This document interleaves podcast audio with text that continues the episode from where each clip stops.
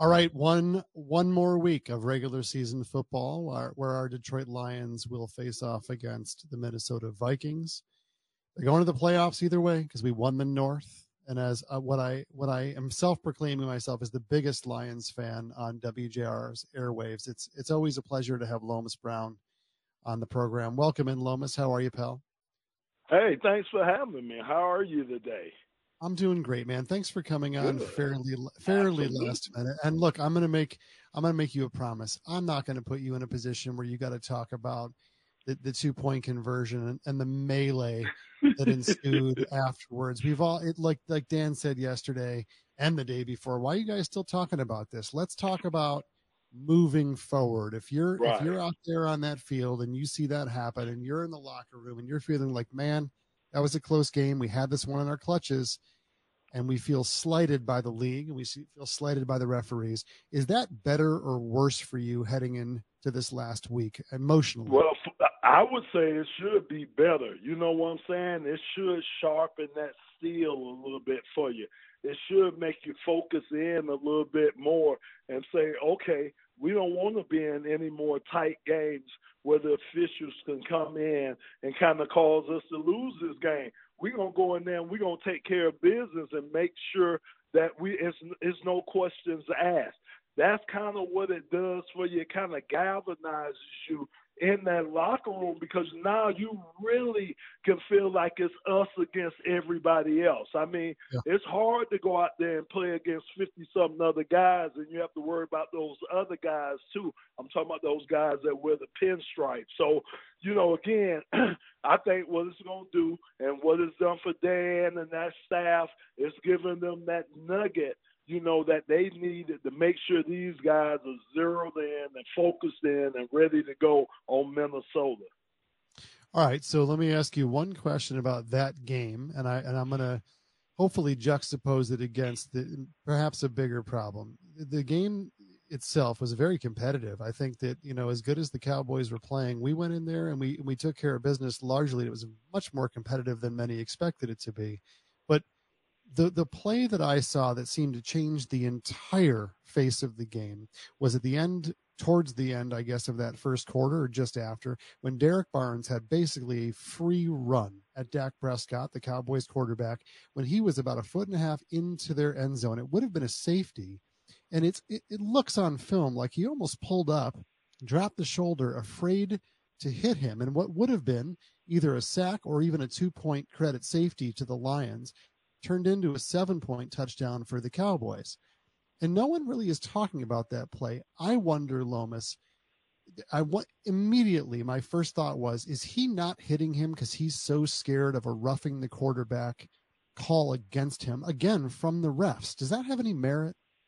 Man, you know, it does. I mean, I think it has merit from the standpoint of if you're playing defense in the NFL today. It's hard playing defense in the NFL.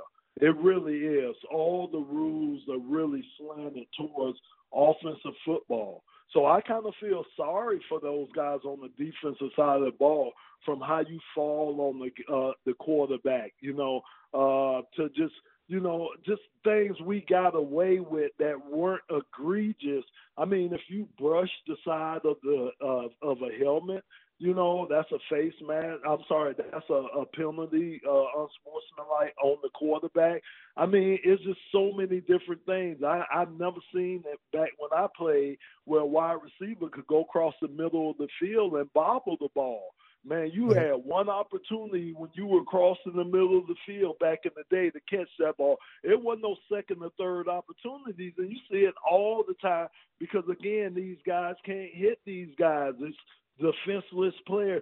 So it's yes, you you do have merit to why a defensive player would be a little bit more cautious and not as reckless or, or maybe not selling out like they would because of the repercussions of what could happen.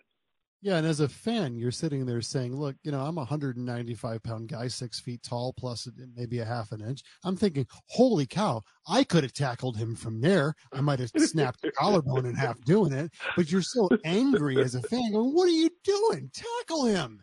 Like yeah. that changed the entire game. So here's question number two: are have we gotten has the NFL gotten the ownership of the teams and the teams themselves into a spot that's just unfair when they literally can't say anything about the referee's decisions? I mean, why it's almost like a dictatorship. Like you can't talk.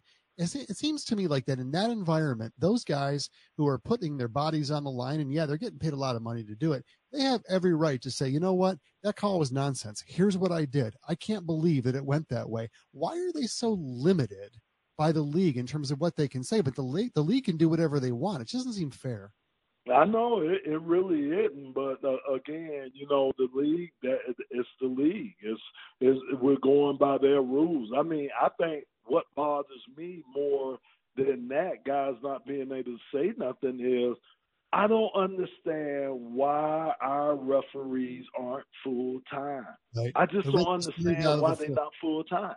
You right. know, it makes no sense to me why we don't have you got you got uh, referees uh, refereeing multi-million dollar players and you got them refereeing a multi-billion dollar industry and they aren't full time. Now I, I've talked I've heard that it said that, you know, it probably wouldn't make a difference, you know, with calls and everything, but to me, like I always say, it's the it's the it's how it looks. It's the illusion of how it looks, and that's when you bring in all these consp- these conspiracy theories. Sure. That's when they're able to come in because again, these guys aren't full time, and I never understood that. Yeah, look, and they get it right. I think you'd admit they get it right far more often than they get it wrong. Sometimes you see the catches against the sideline and you say, "There's no way that's complete," and then you look at the slow mo, and sure enough, he got two feet down. Yep. You go, "Wow, guy's got some sharp eyes to see that play." So, but when it when it comes down to reshaping the entire bracket for the playoffs,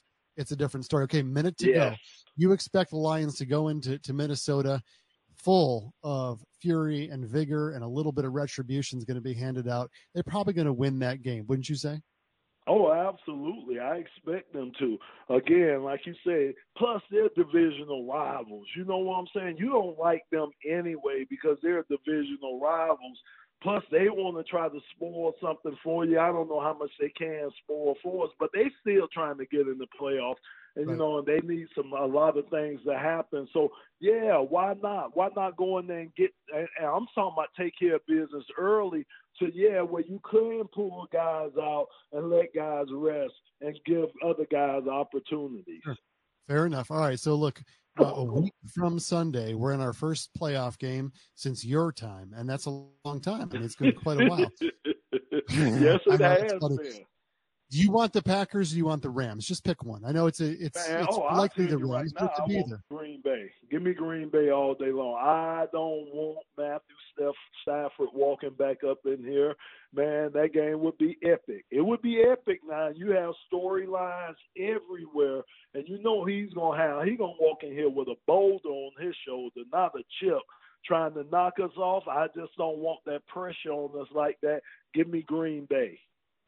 Right. And there's almost nobody that can sling it like Matthew Stafford when he's in the mood to at the moment that he needs to. That could be yes, scary. I know the story is so cool, right? I mean, it would be a heck of a moment. He loves this city, and much of the city still loves him, but he could mm. tear us to pieces if he was in the right space.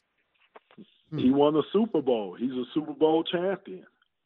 That's right. That's right. Lomas Brown, thank you for joining the program. I will be thinking about you as I sit on the couch this Sunday. and I had playoff tickets ready, ready to go, but I decided I'm not doing that. I'm going to sit home with my sons and my wife, and we're going to watch the game on the couch. See, that's a sacrificing that I'm putting out I there like as a Lions. That. I like the sacrifice. I like All right, man. Thanks for joining. Go Lions. Back in just a few minutes to talk about the movies for this weekend, and then Chris Alberta will be signing off for quite a while.